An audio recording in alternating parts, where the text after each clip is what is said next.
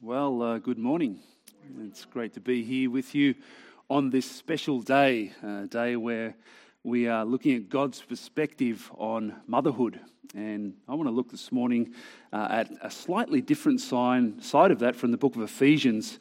Uh, before we do, I just want to remind you that if you were ever uh, wanting to listen to any of the messages, to get online and check them out, um, they are there. Uh, so sometimes people miss messages. Uh, you can always go back and listen to the get. to them again. Uh, I'd encourage you to do that. Uh, often I speak quite fast and fly through things, so you can go home, you can listen to it again, you can hit pause, take notes. Uh, there's a lot to take in and take down, so I'd really encourage you to do that. Uh, this morning, uh, I want to speak to fathers and I'm going to speak to children. Now, I noticed, I don't know if my kids were looking at my message beforehand, but they're not sitting where they would normally sit. They're kind of hiding up the back. And uh, Mark's six foot three, so he couldn't hide from me, but um, I was wondering if he's looked at the, the message already. But I want to speak to husbands and I want to speak to children. This is a, a very, very important topic. Uh, it has encouraged my soul immensely by going through this this past week. So uh, again, we are looking here this morning at Ephesians five twenty-five to six three. So if you will, turn there with me. We'll read that in a moment. Uh, but again, this well-known passage... This well-known passage, you might be thinking, well, you're going to focus on the, the role of a mother and something to that end. You might be wondering why I'm in verse twenty-five and not twenty-one onwards. Uh, this morning I want to look at the responsibility that those within the family have towards the mother of that family. The responsibility that husbands have to their wife, who is also the mother of their children, and the responsibility that children have to their own mother. And obviously we are taking this directly from the Word of God this morning. Now I know and understand that uh, this passage is the setting where we have a mother and a father and children, and obviously uh, Paul includes them so as to give us all instruction uh, on this wonderful topic. But you'll know very well that it isn't always the case that a wife is a mother, or that a wife has a husband, or that a wife can't be a mother with her own biological children. These are often realities that we face in society for one reason or another.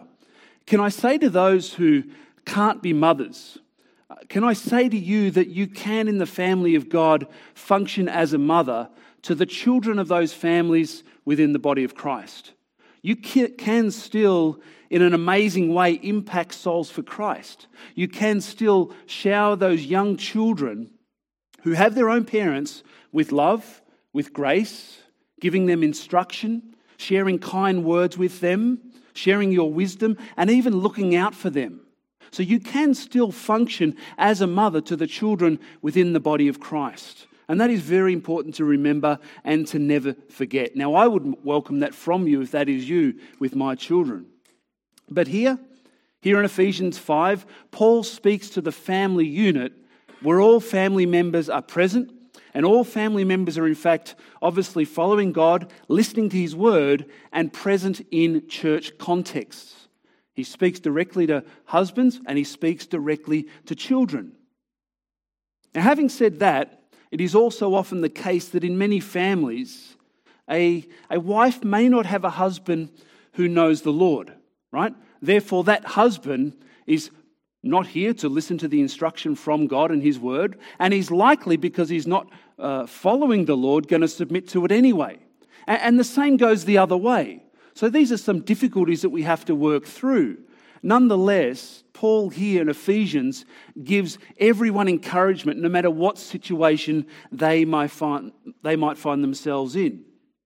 So this morning, this morning we are dealing with the family member as per God's design for each member. And as I said a moment ago, we want to focus on that which is due to a mother in a family environment. And you'll know very well that Paul, when he writes this, speaks to a group of Christians who were in a culture where mothers and women in general were not esteemed, were not held in high honor as God calls us to do so, but who were in fact often treated as second-class citizens. That was the reality in the culture of the day.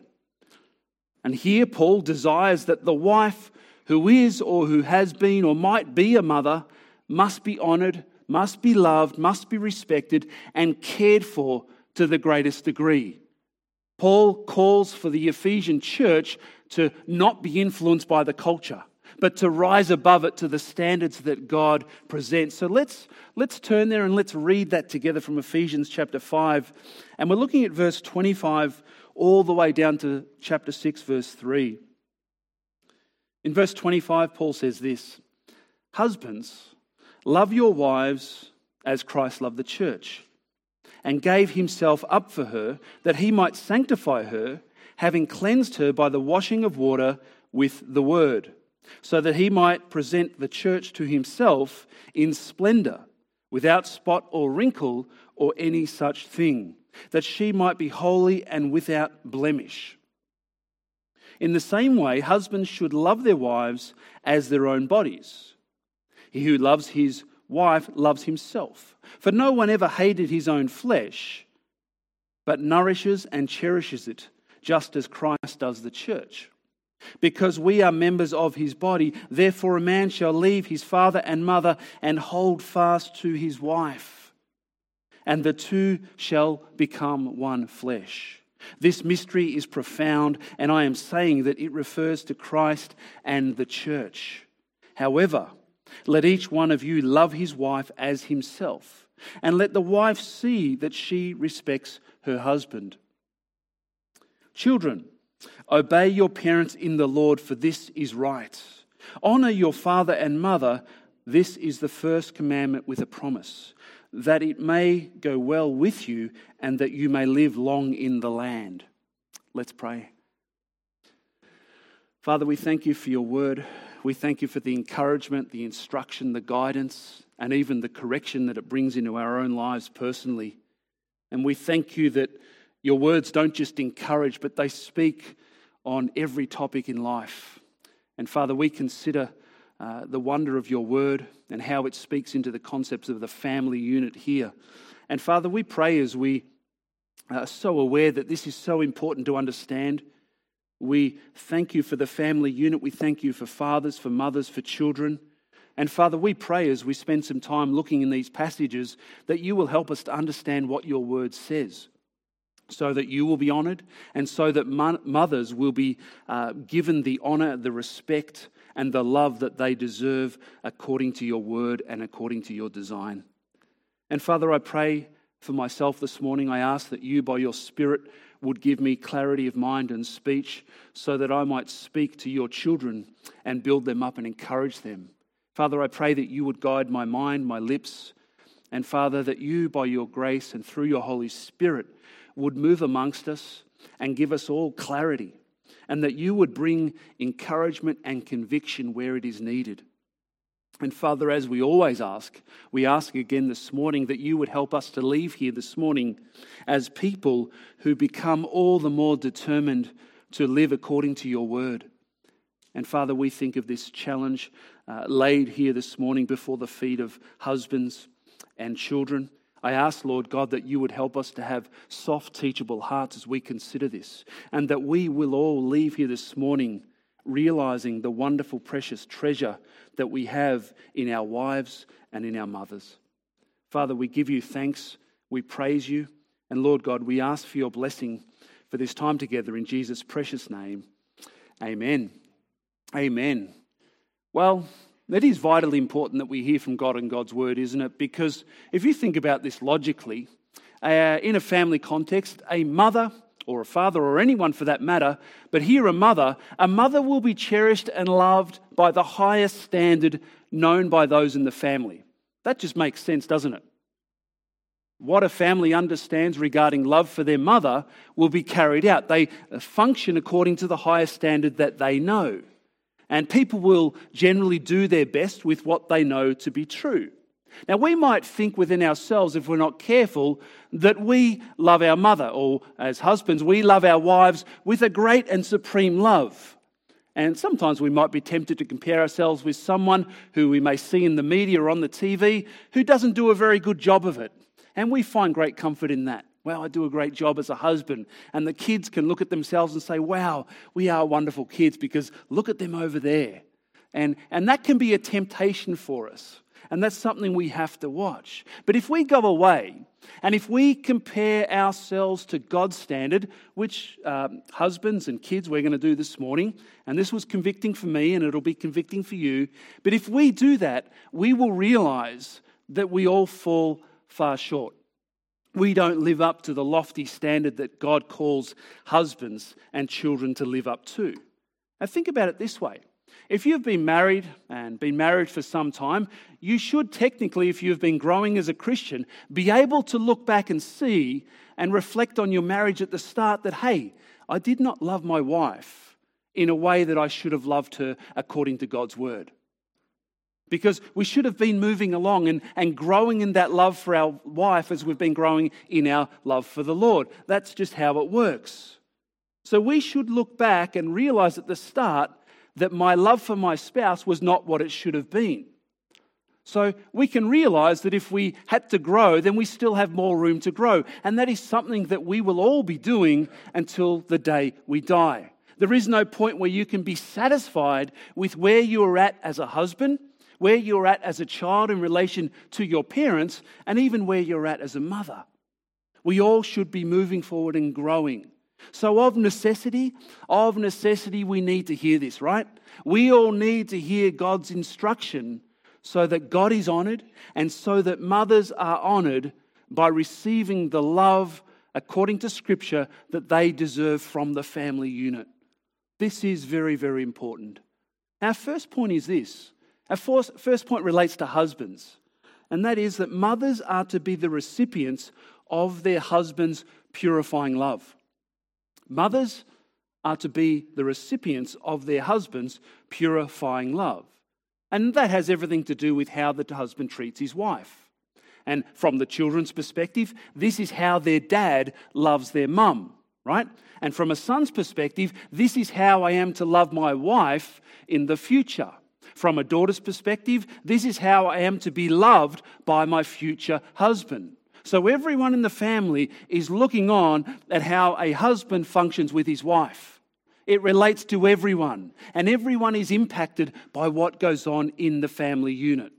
So this is very important. Everyone learns from this, and everyone must learn from this. Take a look at verse twenty-five. Look at what Paul says here. Husbands, love your wives as Christ loved the church and gave himself up for her. So we could say it this way, it's pretty clear, isn't it?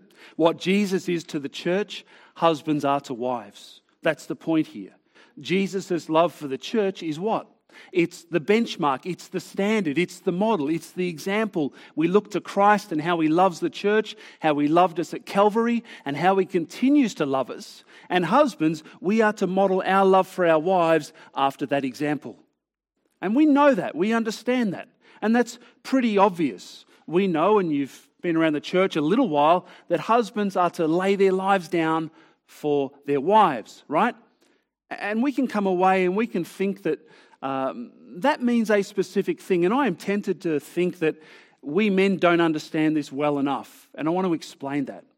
We might be tempted to think, well, guys, we, we go to work, we earn money, we, we mow the lawn, we chop down the trees, and we do all the manual labour, all the physical things that my wife may not be able to do, and that is me laying down my life for my wife. We might be tempted to think that that is the scope and the extent of my sacrificial love. Anything she can't do, then I'll do that, and that's my sacrificial love towards her. We can come away thinking that that's what it is.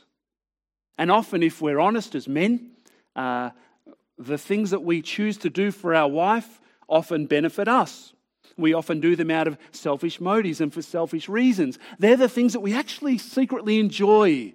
And we do, and we, we love doing them. They're no burden to do. Friends, that is not loving our wives or the mother of our children with Christ's love. Now, it's part of it. It's service. It's sacrificial. It's, it's wonderful. But that's not what this is about.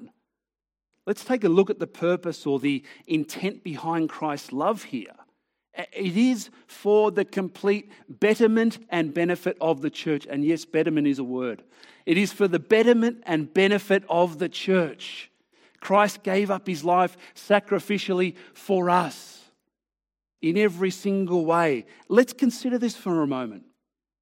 The love of Christ on Calvary, the coming of the Son of Man in human flesh, his dying on the cross was for us. Why? Because we desperately needed it. We desperately needed it. We couldn't redeem ourselves. We couldn't earn our way to heaven. Jesus Christ came and did that which was necessary to give us life and to restore us back to the Father. Scripture says that the lost, those who haven't yet come to Christ, are dead in sin and they are under the wrath of God.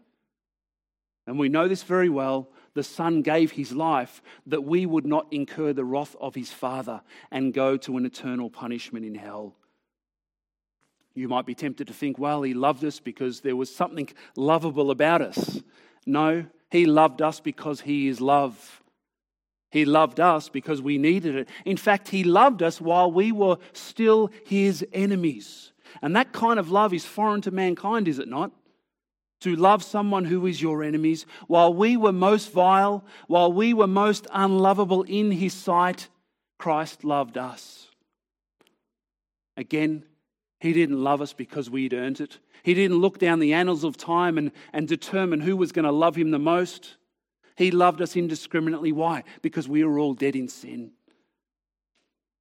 And you know, we think of the marriage situation and as it is. And in marriage, we have a whole lot of conditions on our love.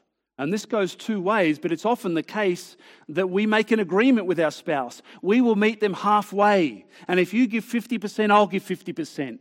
And often it's the case that when we don't see them giving fifty percent but maybe ten, that we withdraw our fifty back to ten as well. We often find it very hard to love someone who is being unlovable. And we can often be tempted to think that our love for our wife is based upon um, their good works, whether they've been kind or whether they are in fact worthy. Christ didn't do that. Christ didn't love the church in that way. It wasn't a fifty-fifty arrangement. When we were completely unlovable, Christ loved us. And again, you and I have to have as our goal and our objective the good of our wife, her good and her good alone. That's what it means to love sacrificially. And friends, men, our children, our children need to see us laying aside our own wants, our own desires in order to help our wives, in order to serve them, in order to love them. And you know what? We we do this when they're lovely. We do this when they're sweet. We do this when they roll out of the right side of the bed and they get up and they're cheery and they're wonderful, they're happy. And it's easy to do it then, isn't it, men? It's easy to love your spouse at that time. But a person most needs to be loved when they are most unlovable. Do you get that?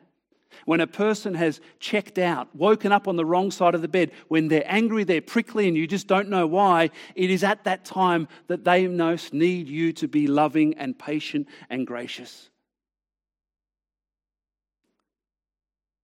Christ did not withdraw his love and his affections ever. And he still doesn't, does he not? Even as a child of God, he's patient with us, he's long-suffering, he bears with us in our weaknesses, our frailties, our inadequacies, and so on. He loves us with a perfect and pure love which doesn't have strings attached, which doesn't have conditions. He never withdraws, he is always faithful, and that is because he is love. He is our example, men. We are to love our, li- our wives as Christ loved the church. But take a look at verse twenty-six. Because that was the principle. Love your wives as Christ loved the church. Well, how did he love her? What specifically did he do in order to show that love? Look at verse twenty-six. That he might what? Sanctify her. The word, that's the word make holy. That he might set her apart and make her holy, having cleansed her by the washing of water with the word, so that he might present the church to himself in splendor, without spot or wrinkle or any such thing, that she might be holy and without blemish.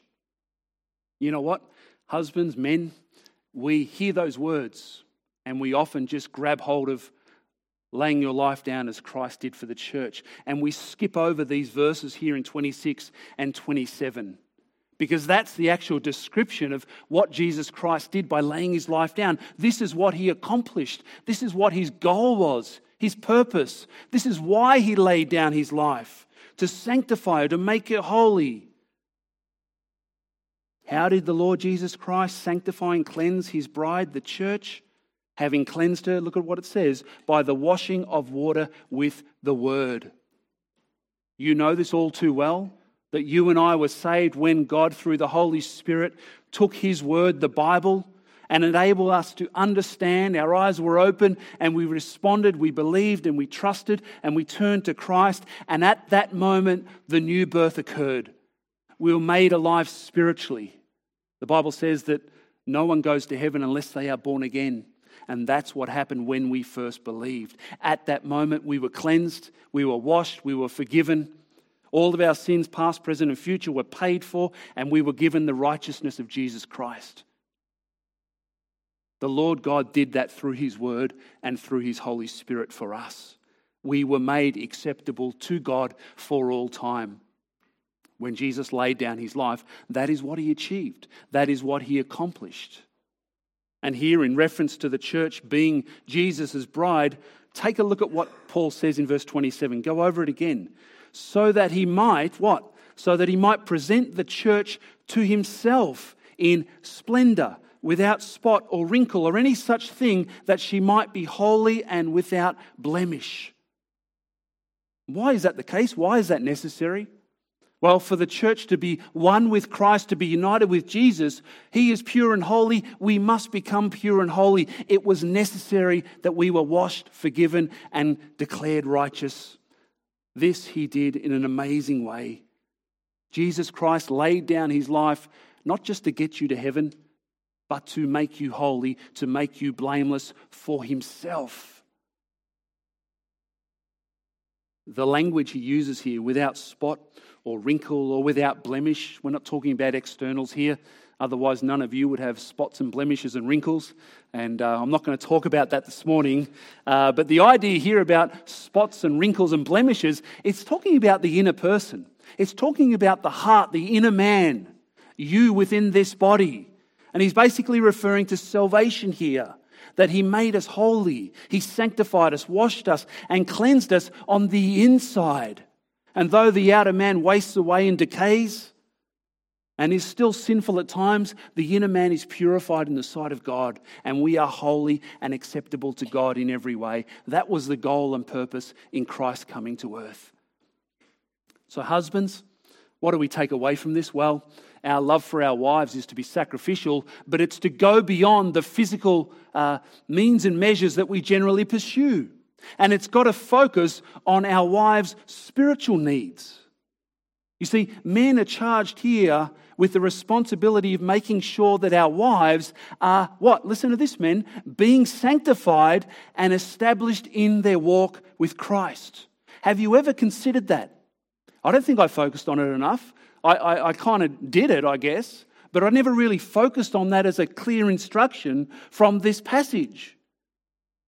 Because Jesus Christ's objective and mission was to sanctify the church, his bride, we are to follow that example. Men, our responsibility is to live in such a way so as to be a sanctifying agent in the life of our wives. Now that's a challenge. That's a challenge. And if you don't get that, if you've never considered that, then you've probably not been doing it to a great extent. We are to bring them along, to encourage them, to strengthen them, to help guide and do all that is necessary in order for our wife, who is the mother of our children, to grow in Christ's likeness. Now, we know that's true of the church context, where elders uh, are here and gifted and called to present the body mature in Christ. That's our goal and our responsibility. Husbands, our job in our own home is to do the same. Now, you might object and you might say, well, hang on a minute, Rod. That's the role of the Holy Spirit. Uh, and that's my wife's own responsibility before God. And that is true. That is true in part. But I think we as men, we miss the point regarding the role that we actually play in this as well. We have a huge role in the sanctification as our wife, for our wife. this sanctifying work that we are to be engaged in, that we are to be involved in, uh, it is something we must take seriously. The wife, the mother, she is to be the recipient of the husband's sacrificial love. And what would we say?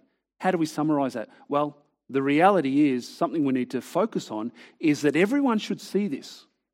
If I am doing what I'm meant to be doing as a husband, then everyone should see this. And perhaps you might say as a husband, well, what should this look like? How should this practically flesh itself out in my family life? Well, again, husbands are to live in such a way so as to make the choices and decisions that build up and encourage their wives in their walk with the Lord. Sometimes it's a decision to do a certain thing, and sometimes it's a decision to not do a certain thing. This means that husbands are to take the lead, to possess the conviction to bring the family along in the things of God. If we are called to sanctify our wives, then we need to take the lead and we need to have the conviction to do that. That's our responsibility. Young women, make sure that you marry the man who is pursuing Christ-likeness. Make sure that when you look forward to a future husband, that this is his goal. And obviously he's not going to be perfect, but this is something you want to look forward to. Because if you marry him in a, current, in a coming day, he is going to be that person who is responsible to bring you along in the things of the Lord. And if he's not doing it now and he has no idea how to do it, then how will he do it when you're married? Obviously God is gracious, but this is something we need to consider. You need to make sure that he is leading the charge, that he isn't always having to be pushed to seek Christ and to pursue Christ, that this is his own conviction from the heart. So men, myself included, do we lead our wives to green pastures or to barren wastelands? Do we lead our wives away from sources of temptation or towards them? Are we feeding our own souls so as to be able to feed our family and our wife especially? And we can see clearly from this, and even answering those questions, that the husband is to be the shepherd of his wife and his family.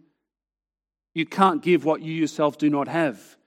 And it is a great responsibility upon us as men to be feeding our own souls so that we can feed the souls of our family.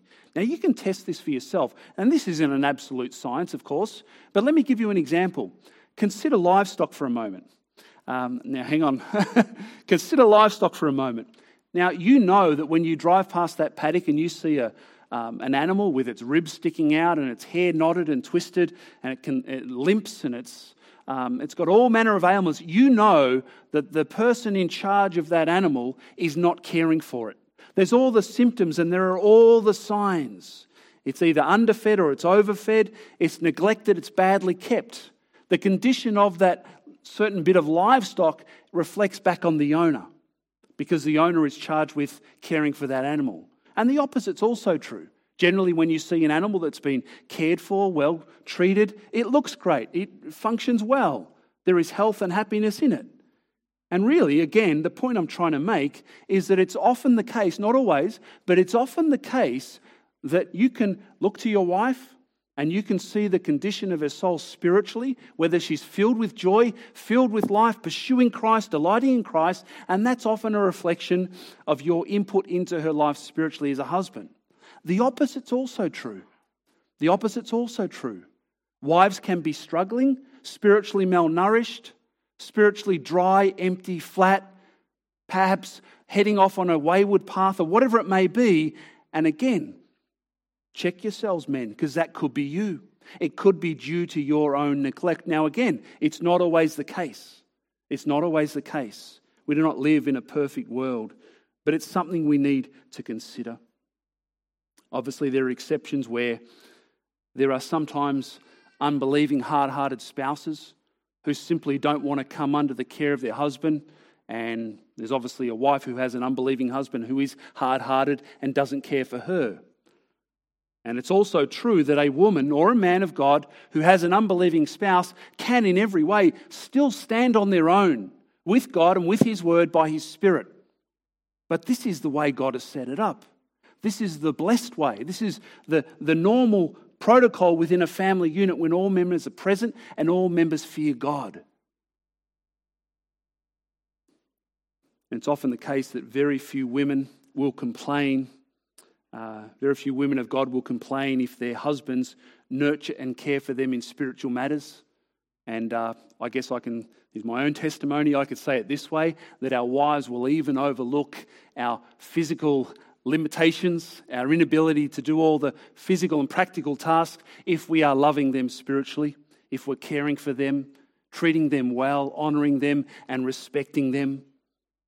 John MacArthur says it this way, "Since divine love seeks to completely cleanse those who are loved from every form of sin and evil, a Christian husband should not be able to bear the thought of anything sinful in the life of his wife that displeases God. His greatest desire for her should be that she become perfectly conformed to Christ, so he leads her to purity." And again, start with the bigger picture. Jesus Christ leads the church to purity. That's his desire. Jesus Christ desires for the church to become like him. Husbands, we are to lead our wives into purity so that they become like Jesus Christ. You can see how what happens in the church environment also is to happen in the family environment. That's the will of God, and that is the desire of God, and it is wonderful. Again, young girls, be careful who you marry. Be careful who you marry. Young men, you need to start understanding the great responsibility that you carry and you will in a coming day carry into marriage. Be the man of God that God calls you to be. And men, we are to love our wives as Christ loved the church. We are to be the sanctifying agents who lead and shepherd our wives into Christ likeness. Now that is a great responsibility. Yes, she stands uh, for herself to grow and to learn as well, but we are to be sanctifying agents given by God for the betterment of our wives. So mothers, mothers are to be the recipients of their husbands' purifying love, but mothers are to be the recipients of their husbands' supreme love, supreme love. Now there's a difference here. Now let me show you this. Um, Think of us men, and, and we often look at ourselves, and perhaps ladies, you look at us and you think, well, they look and sound the part, they talk a big game, uh, we seem to be intelligent and smart, we always seem to have an, a- an answer for everything, our fingers kind of on the pulse, uh, but Paul knows, Paul being a man, knows something about us that uh, I guess we men secretly know. We often need more clarification on things. Now, if it was clear enough that we had to love our wives as Christ loved the church, Paul kind of says, well, you know what, let me make it even simpler for you. Let me make it even clearer. And look at what he says in verse twenty-eight. Look at the, the simplification for those who didn't really get what he said in verses twenty-six to twenty-seven. "In the same way, husbands should love their wives as their own bodies." So husband, men, if you're looking around thinking, well, what does it look like? How do I do that? Paul says, take a look at yourselves. Examine the extent and degree and devotion of devotion to which you love yourself. Think about self, put self first. You wake up and it's all there. With that same love and that same devotion, love your wife in that way. So if you ever happen to forget how to love your wife, just look at how you love yourself and do the same to your wife. It's pretty simple, isn't it? Paul has really made things easy for us to understand. And really, think about this. There is a truth assumed in Scripture, particularly in the New Testament, and that is this, that mankind inherently loves self. We know how to care for ourselves. We know how to look after ourselves. We don't need to be trained or taught how to love self. From the womb, we exist for ourselves. Now, all people, not just men or husbands, have a supreme love for themselves. We know it all too well. Scripture assumes that. We start the day that way and we finish the way the day that way. So again, men, examine the degree of devotion that exists within yourself to have your way, to please yourself, and to ensure that your own needs are met. Then go out and love your wives with the same degree of devotion that you have for yourself. It's really simple, isn't it? It's really simple. And we might stop and think, well, do I really love myself? Ask yourself this question. Who or what occupies my thoughts the most? Am I always considering how I might get my own way? Man is man, and I can tell you that we do. We do. Paul wants us to give our wives a most supreme love. And this is very, very important. And again, men, our sons are watching on. Our sons who are potentially in a coming day going to be husbands are watching on. And they will model their marriage and their parenting and their being a father to their wife after us. So we need to be very, very careful. And men, our daughters are watching on as well. Our daughters are watching and they are learning. And they might come away thinking that it's normal for a mum to not be loved much within a marriage, that it's okay for her to be a second-class citizen and to not receive a husband's full devoted love. God says it's not okay. God says it's not okay. You one day are going to be a mother, and God's prerequisite here is that you have a husband who loves you as Christ loved the church. Now, no one's perfect at this, right? No one's perfect. But you need to find someone who has that as their goal and their objective, to be like Jesus Christ in every way. Paul goes on to give greater motiv- motivation. Look at what he says. Um, he refers to this concept of being one flesh, which refers to us being one body, one unit, joined together by God. In the same way, husbands should love their wives as their own bodies. He who loves his wife loves himself. And again, this concept of the two becoming one is exactly what he's talking about here. That's why he can say the, the way in which you love your wife, you're actually loving yourself, because you are one flesh. Verse twenty-nine, for no one ever hated his own flesh, but nourishes and cherishes it, just as Christ does the church, because we are members of his body. Stop there for a sec. You might hear that and you might think, well, hang on a minute, one flesh, one body, how does that work? Well, the example is set forth about Jesus Christ, that when he purchased the church through his own blood, the church and Christ, we became one. We were united in every way. And that is why he loves and cares for us. Paul is saying here, you are one with your wife, husbands. What you do to your wife, you're actually doing to yourself. To not love her is to not show the proper biblical love that you should have for yourself. So this is something we need to consider. Verse thirty-one, therefore a man shall leave his father and mother and hold fast to his wife, and the two shall become one flesh. Again, that's quoting Genesis two twenty-four. That's where this idea of one flesh coming from originated.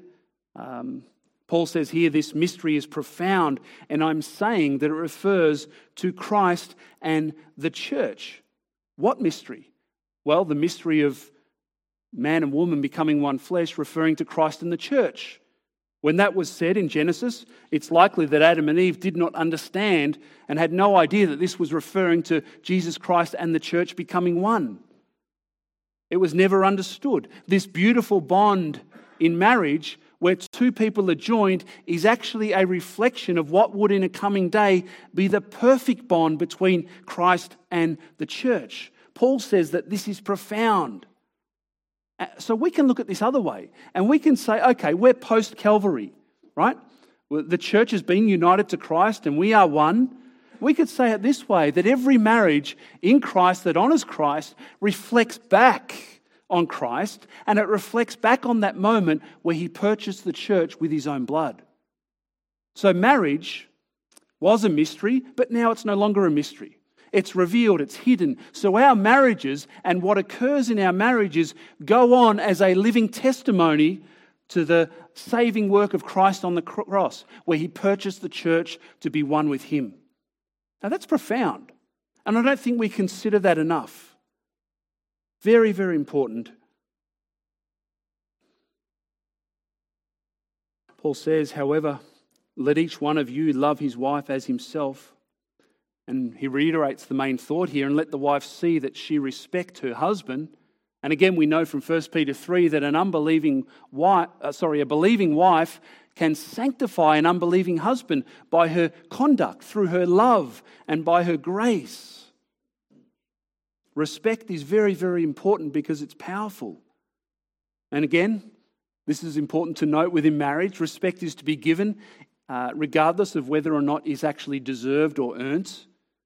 Um, again, I haven't seen many wives struggling to love the husband who serves them, leads them, cares for them, and puts them first and lays down their life for them. Not many wives will complain about that. It's generally always the other way. But again, that doesn't mean that the wife who receives this supreme love doesn't become the high queen of the house, who is untouchable and who uh, can never be questioned or anything like that. She's not the, the chief and the lord of the home. But she is a recipient of the supreme love. And that love that she receives, Scripture actually says that she is to love everyone else with that same love. Consider Philippians two, three and four. Paul says this, to everyone, do nothing from selfish ambition or conceit, but in humility count others more significant than yourselves. And that's the principle, right? That's how you are to think. That's how you are to view other people, even in the church, outside of the family. Everyone else is more significant and more important to you. And if that is the case, you will act that way, right? Verse four, let each of you look not only to his own interests, but also to the interests of others. Think of that in the marriage context.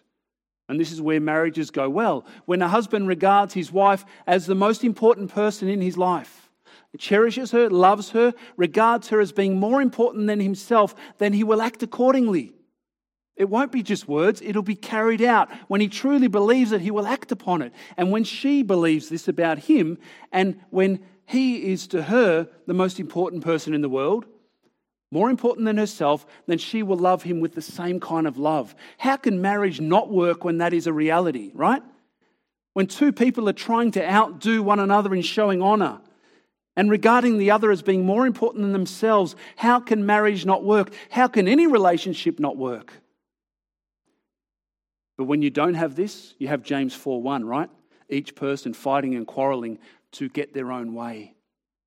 So this is very important. So we've seen that mothers, mothers are to be the recipients of their husband's purifying love, his supreme love. But this third and final point, mothers are to be the recipients of their children's obedience. And this is something to consider. And, and maybe before I start on that, let me say this. I am convinced that children treat their mother in a proportionate and similar way that their father treats their mother. You know, monkey see, monkey do kind of thing. If he honors and loves her sacrificially, then kids will generally, not always, but will generally follow suit. But if he tears her down, if he belittles her, berates her, ridicules her, and lords it over her, then children will generally, not always, follow suit. So we have a great responsibility as husbands with how we treat our mother and vice versa. Ephesians six one, children, obey your parents in the Lord, for this is right. And obviously the reference here is to both parents. This morning we're focusing on the mother and the obedience that's due to a mother, because of who she is and the position she occupies. This word here, obey, it's a compound word. It's two words put together. It means to hear and it means to submit to what you're hearing. To hear and to submit to it. And that's why we use the word obey. So when mum speaks and mum instructs, the Scripture says you are to obey, whether or not you agree or not. That's a big one for kids. Mothers are placed into the life of a child to guide, to teach, and to be the object of respect and honour for children and husband. And again, this is all done by the grace of God through the Spirit of God in the life of those within the church and the family, sorry. Proverbs six twenty, my son, keep your father's commandment and forsake not your mother's teaching. Bind them on your heart always. Tie them around your neck. Walk Sorry, when you walk, they will lead you. When you lie down, they will watch over you. And when you awake, they will talk with you. For the commandment is a lamp and the teaching a light, and the reproofs of discipline are the way of life. And there are a number of proverbs and other passages which talk about how it is that children are to submit to their parents, why it is they should obey, and the blessings that come along with that. And that is something we need to consider. There's also something to consider as well. Within the marriage, when you have a mother and father who, who are united in their endeavour to love one another, to serve one another and care for one another, then children respect both parties equally. The trouble is, what happens a lot of the time is that a husband doesn't love his wife as he is meant to, and doesn't hold her in high honor and give her the respect that is her due. And children pick up on this. And you'll find that children will respect one and not the other, obey one and not the other. This is not to be the case. Think of it this way. If a husband is to treasure her wife and he, he prizes her and he loves her with everything he has and he holds her in high regard and she does the same the other way, then both parties will never let children come in and disrespect one without parents defending the other and calling them out on it. It's so, it's so essential that husbands and wives respect and honour one another in this context for the sake of children. Verse two, honour your father and mother. This is the first commandment with a promise, that it may go well with you and that you may live long on the on the, on the land. Uh, again, honour your father and mother. It's talking about respect. It's talking about holding one in high esteem. And again, this is not thinking children when they've earned it or when they've deserved it or when you agree with what they say. Honour is due because of the position and the title and the role that they have in your life. It doesn't come when they've worked hard or when you feel like they deserve to be honoured. It's all the time. And what about this promise? I'll just touch on this briefly. The promise of long life. Well, you know what? There's two ways to understand this. There's two ways to understand this. Uh, the first is that God speaks in Scripture of long life generally coming to those who follow God and who follow His commandments. It's seen as a blessing from God. It's the face of God often shining upon someone who has followed Him in integrity. And that's one way to look at it. The second is this. Deuteronomy twenty-one eighteen talks about the Old Testament law. And this is the negative aspect. The Old Testament law for those children who were rebellious, who could not be corrected after they'd been warned and so on, the rebellious child, according to Old Testament law, did not live very well for a reason. You know why? Because the Old Testament law required the death of that child. So the obvious inference is that a child who was obedient would never have to face that law. And yes, children sinned and disobeyed, but this is talking about the child that seriously does not give in, does not repent, does not obey. They are stiff-necked and hard-hearted. Death penalty was there. And all of that to say, children obeying parents, this is very, very serious. I, you know, sometimes I remind my kids of that verse and, you know, um, things have changed obviously, but just to get them to see that that is God's perspective. He is greatly displeased when children do not obey their parents. Greatly displeased. Obviously, the death penalty is not around now. We live under grace. But again, see the heart of God behind the law. It's never right and it's never fitting for children to disobey parents. Mothers and fathers deserve honour because of the place that they hold in the children's life. They are in a position of authority, and that is important to God. Children must honour parents. Um, a mother, specifically here, is to be the recipient of a child's obedience. You know, we have the phrase, and I don't know if you've ever heard this in your own home, you wait till your father gets home. Um, I've heard it, you've heard it. Uh, I've been on the receiving end of that as a child, but then even heard it in my own home from time to time. You wait till your father gets home. What's that telling us? What's that telling us? The mother, in that instance, for even for a moment or for that time, does not have the same respect that the father does, right? There's a, an inequality. There, something's out of balance. Something isn't right. The children have lost the lofty, honourable view that they are to have of their mother. And they probably just fear their father not honouring him. But children in this instance have lost the respect and honour that is due to their mother. Kids, can I appeal to you that the honour and respect that you give to your father, you are to give to your mother as well. They are one flesh and both are in authority over you. So let me finish by saying this. We consider the marriage concept. Uh, we consider the wonderful design by God where families flourish and there is the mother being honoured and respected and uh, esteemed and held up high by the husband and vice versa, and the children submit and obey. And, and obviously it's not a perfect world, but by and large, that is the direction and pursuit of that family that honours God. And we can look and we can think, well, how does that happen? Uh, you might be someone who doesn't know Christ and looking on and thinking, well, is it just because they're kind people? or they're good people, or they're nice people, or, or they've gotten to where they've gotten to because of hard work, or they just have this innate ability to, to love and be loving, and I'm a bit prickly, and some people are just nice. Maybe that's just them. What we need to understand is this, that when you see husbands and wives and children loving with the love of Christ, it is because the Lord Jesus Christ has filled their hearts with his love. That is what occurs at the new birth. There, is, there becomes a desire and an ability to do what God says. And that's where lives are changed and transformed.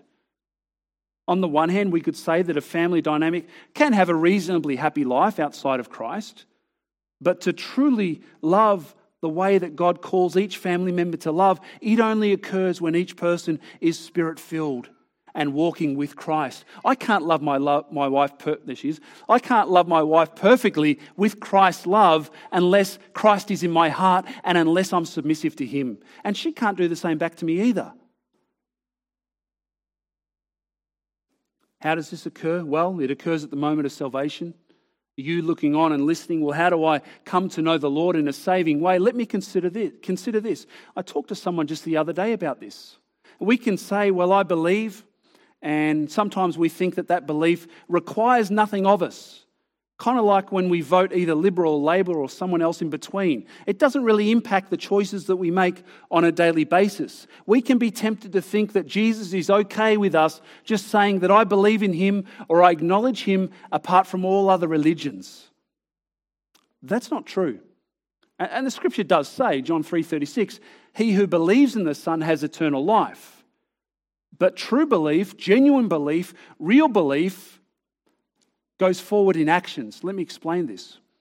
When you are born into this world, and I said this just yesterday, when you are born into this world, you are born as the Lord of your own life. Whether you can act upon this or not is a different matter, but you are born pursuing your own will. You are the Lord and Master of your life. And as you grow, this gets uh, more clear and becomes more pronounced. And then you get to sixteen, seventeen, eighteen, and, and the desire to exert your will on not just your family, but everyone in the universe becomes more apparent. And you work very hard to have everyone to submit to you and everything go your way. You are the Lord and Master of your life. You call the shots and you are the boss. Now, when you come to Christ for belief and you come to trust him and you come to receive his hand of salvation, you are not the Lord of Lords, he is. He is the Lord who is above all lords, even you, little Lord, right?